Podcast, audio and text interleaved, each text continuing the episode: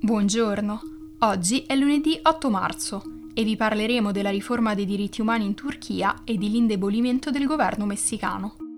Questa è la nostra visione del mondo in 4 minuti. Il presidente turco Recep Tayyip Erdogan ha annunciato che rafforzerà il sistema giudiziario e si impegnerà a proteggere la libertà di espressione, comunicando i piani del governo per rafforzare le libertà civili dopo essere stato a lungo criticato dai suoi alleati occidentali.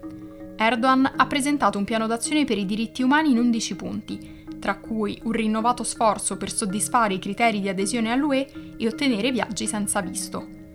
Durante il suo discorso di martedì, il presidente ha ribadito che nessuno sarà privato della sua libertà per aver espresso critiche o pensieri.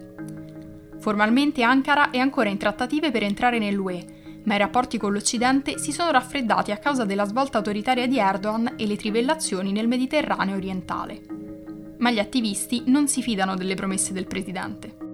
La Turchia è al 32 posto nella classifica di Freedom House sulla libertà nel mondo. Secondo il report dello scorso anno, migliaia di attivisti politici e giornalisti sono stati imprigionati e Ankara continua a ignorare la richiesta della Corte europea dei diritti umani di liberare il politico curdo Selahattin Demirtas e l'attivista Osman Kavala.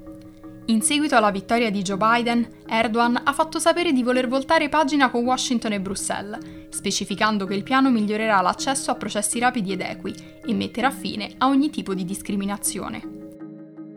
Tayyip Temel, del Partito Democratico del Popolo, ritiene che la mossa di Erdogan servirà solo a camuffare le posizioni antidemocratiche del governo e a eliminare l'opposizione.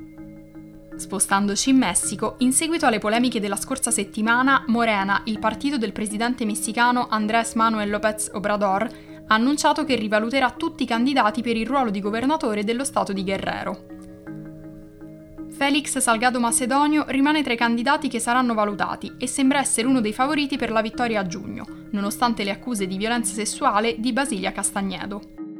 Uno dei problemi principali è l'appoggio di Lopez Obrador, che non solo lo ha difeso, ma ha sostenuto che le accuse fossero politicamente motivate. Si tratta di affermazioni molto gravi, soprattutto perché il presidente, quando è salito al potere nel 2018, ha promesso che si sarebbe impegnato per costruire un paese egalitario.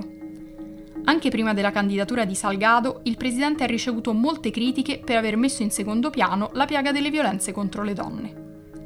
In passato ha dipinto la sua presidenza come un momento storico che avrebbe plasmato la nazione come la guerra di indipendenza e la rivoluzione messicana. Gli alleati di López Obrador temono che il presidente possa sottovalutare l'importanza del movimento femminista, che sta assumendo un ruolo di primo piano all'interno della politica messicana. Diverse elettrici non si fidano più di López Obrador perché non solo non sta rispettando le promesse fatte in campagna elettorale, ma sta difendendo un uomo accusato di violenza sessuale.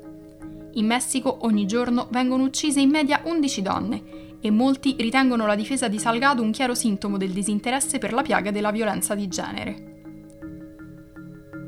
Secondo Patio Lamendi, una degli avvocati di Castagnedo, lasciare che Salgado diventi governatore significa legittimare la violenza contro le donne.